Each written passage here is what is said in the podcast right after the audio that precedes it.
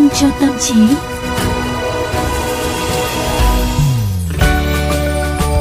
Các bạn thính giả thân mến, bây giờ là 15 giờ 30 và như đã hẹn đã đến giờ chúng ta phải à, uống vitamin rồi ạ. Đúng rồi và đây sẽ là một cái thói quen mà mọi người hãy nhớ là chúng ta phải để vô cái thời khóa biểu của mình luôn. Và bây giờ thì chúng ta sẽ cùng đến với cái nội dung ngày hôm nay mà quan quý nghĩ là rất là thú vị đây. À gần đây nhá, tú nhân mới phát hiện ra College Humor, một kênh hài gồm rất là nhiều tiểu phẩm thú vị về tuổi thanh niên. Trong đó thì có một tiểu phẩm trào phúng về người cai nghiện Facebook trở về như thánh nhân được giác ngộ, Ừ. được bạn bè ngưỡng mộ và trọng vọng đến mức nhí nhố. Ồ, cái câu chuyện của tú nhân kể làm cho quan quý cũng ờ, nhớ tới vài ghi chú của người nổi tiếng trên mạng về thời gian sống thực khi mà họ tạm ngưng dùng Facebook. À. Trong đó có rất là nhiều đường link dẫn tới bài đăng cập nhật trên Instagram. Hóa ra là cai cái này nhưng mà lại sử dụng cái khác đúng không? Tức Đúng là rồi. mạng xã hội này thì tạm ngừng nhưng mà lại có khi lại dùng tích cực Ừ. hơn ở cái mạng xã hội khác. nhưng mà có thể đó là một cái lựa chọn phù hợp hơn cho họ nhưng Ừ. mà chúng ta hẳn cũng đã gặp rất là nhiều những trường hợp quyết tâm từ bỏ mạng xã hội và ghi chép lại trải nghiệm kéo dài hàng tháng và thậm chí là hàng năm trời của họ về Ừ. những lợi ích nổi trội của việc xa lánh không gian mạng Ờ, và nhiều lúc đọc những cái bài viết như thế thì tú nhân cứ tự hỏi là có thật là việc cai nghiện mạng xã hội là thứ khiến cho chúng ta trở thành con người mới mẻ rũ bỏ đi được những điều xấu xí mà ai cũng À, nghe đến nhàn tai rồi hay không? Thế cho nên là ngày hôm nay tú nhân và quang quý muốn mời quý vị và các bạn chúng ta thử ngẫm nghĩ về cái chuyện cai nghiện mạng xã hội. Các bạn nhé Ừ, và thưa quý vị, hiện trạng mạng xã hội ngày nay thường nổi cộm lên chuyện về các em thiếu niên, các bạn thanh niên trưởng thành dùng mạng xã hội. Nói không ngoa là có một bộ phận bạn trẻ sở hữu toàn bộ quá trình trưởng thành đến nay trong các album ảnh nè, bài đăng cập nhật và những mục On This Day. Ờ, trong phim viễn tưởng thì cái chuyện này được khai thác và biểu đạt dưới cái khái niệm là bản sao số nghĩa là những thông tin cốt yếu về bản thân mỗi người đều được tự nguyện đưa lên mạng và có thể được tổng hợp thành một phiên bản gần giống như cái con người hoàn chỉnh ở ngoài đời và lợi cũng như hại của điều ấy thật là khó lường. Nhưng ở phía ngược lại thì quan quý cũng nhận thấy là à, Nhiều bác trung niên quanh tuổi về hưu cũng bắt đầu dùng mạng xã hội. À ngay cả mẹ quan quý cũng vậy luôn. À. Và có cơ hội tìm lại bạn bè cũ của mình nè. Rồi những à, bức ảnh, phim ảnh ngày xưa nè. Đó lại tìm thấy đời sống mới trên nền tảng kỹ thuật số. Ừm, có lẽ là cái cách sử dụng riêng của mỗi người là rất quan trọng đúng không Ừ. nào? Chứ không có một cái mẫu số chung cho cái hiện tượng này.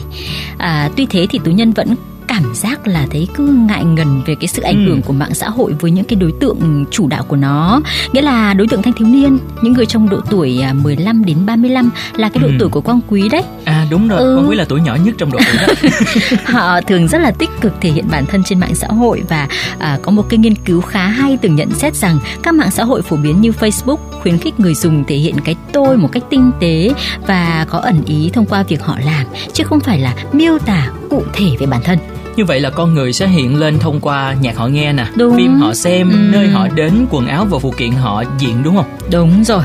Và khi ấy thì chúng ta chẳng thể nào mà tránh khỏi đề tài về dữ liệu cá nhân. Ừ. Vì hóa ra là chúng ta đã trở thành hàng hóa, còn khách hàng thực sự của các công ty mạng xã hội lại là các tập đoàn kinh doanh cần tối ưu hóa à, đối tượng quảng cáo kia. Các kỹ sư của ngành kinh tế chú ý đã biết học hỏi cơ chế từ máy đánh bạc để tiếp cận tới bộ não của chúng ta đấy. Và những thông báo đỏ chót trên nền xanh nè, những khung bài đăng kề nhau trong các bản tin dọc, những thông báo được à, đẩy thẳng ra màn hình chờ để người dùng không dứt được khỏi chúng, dù họ đã tạm thoát ứng dụng, tất cả đều thiết kế có chủ đích thưa quý vị. Và khi con người liên tục bị đánh lạc hướng như vậy thì thời gian sẽ phân mảnh và những hoạt động yêu cầu tập trung sâu sẽ không thể trọn vẹn. Và nói một cách khác là gì? Tạp âm sẽ trở thành tiêu điểm của chúng ta. Ừ. Đấy, Tú Nhân lại thấy cái vấn đề này có liên quan chặt chẽ với cái quá trình trưởng thành của các bạn trẻ như là Tú Nhân và Quang Quý vừa mới nêu đấy. À, Ừ. vì cơ chế phần thưởng thông qua dopamine sẽ ảnh hưởng đến bộ não còn đang tự hoàn thiện của các em thiếu niên. Ừ, cái đó là đối với các em thiếu niên còn đối Ừ. với những đối tượng đã trưởng thành hơn thì như thế nào khi người dùng đã vào tuổi đi làm nè sự trộn lẫn đời sống và công việc cũng nảy sinh khi mỗi người dùng duy nhất một tài khoản cho cả đời tư lẫn công việc và trong lúc các thương hiệu đang tự nhân hóa sản phẩm của họ thì con người lại phải không ngừng tạo ra thương hiệu riêng và đóng gói thành sản phẩm đẹp mắt trên mạng. Lối sống cá nhân cũng là đặc điểm bổ trợ cho công việc và nhờ sự gây dựng hình ảnh trên mạng xã hội nên nhiều người có cơ hội thành công trong sự nghiệp của mình và ai thì cũng được kỳ vọng là sẽ có được một uh, sự hiện diện thật là đáng chú ý ở trên mạng đúng không ạ? Và với đủ các cập nhật nè từ mấy chậu cà phê rồi đến những kỳ nghỉ du lịch thật là sang chảnh.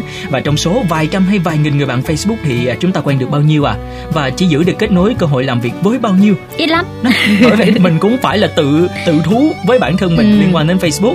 Và từ đó thì bộ lọc của Facebook khiến cho người ta chỉ chọn ra những cái khía cạnh đáng để khoe mẽ của bản thân và môi trường mà hầu hết người ta cư xử như thế thì à, sẽ chỉ thúc đẩy sự ghen tị và đua đòi phù phiếm mà thôi. Đó, cho nên là mạng xã hội là cái thứ được định nghĩa là tự sản tự tiêu. Ừ. Điển hình là những người nổi tiếng trên mạng nhé. Khi họ thu hút được càng nhiều lượt theo dõi và từ đó là càng nhiều vốn xã hội thì họ càng khó từ bỏ cái tài khoản triệu follow của mình phải không nào?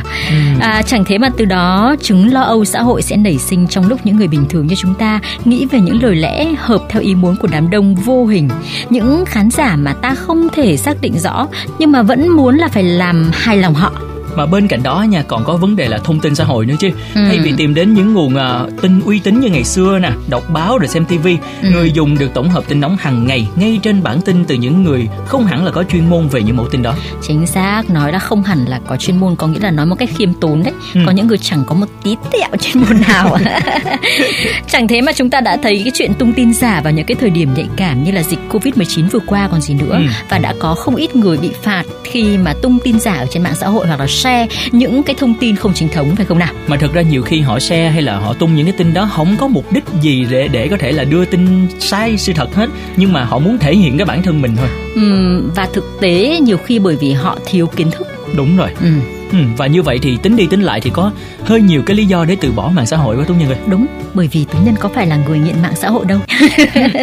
tuy thế, tuy thế, ừ, việc cai nghiện mạng xã hội có phải là thứ mà ai cũng nên làm hay không? Quan Quý nghĩ Đây là mới không. là câu hỏi cần phải trả lời. Quan Quý nghĩ là không, không được à, đâu. cũng có triệu follow phải không nào? à, thì một chút xíu xìu siêu nào đó thôi.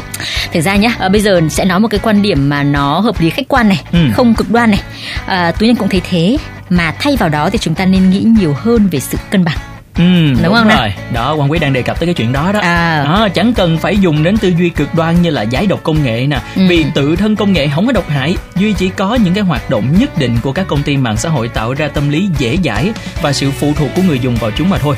Và có lẽ như là cái phương án tốt nhất là tiếp cận và chọn lọc một cách hợp lý từ ý kiến của cả hai luồng dư luận Thứ nhất đó chính là cần phải có dũng khí tự thân mới có thể là quyết tâm giảm thiểu hoặc là từ bỏ mạng xã hội trong thời gian nhất định. Và bên cạnh đó thì à, mình cũng cần phải có cách điều chỉnh hợp lý theo từng ngày, thậm chí là từng giờ để không tiêu cực đến mức là tách biệt bản thân hoàn toàn khỏi những cái trải nghiệm có giá trị qua mạng với người thân hay là bạn bè của chính mình. Chuẩn chuẩn chuẩn chuẩn chuẩn chuẩn chuẩn. Ừ.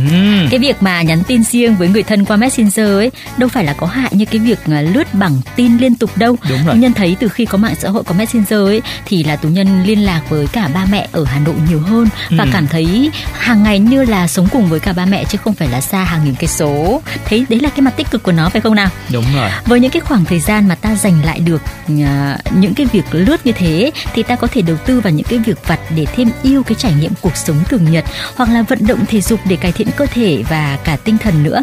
Có nghĩa là à, luyện tập cả tinh thần và thể chất phải không nào?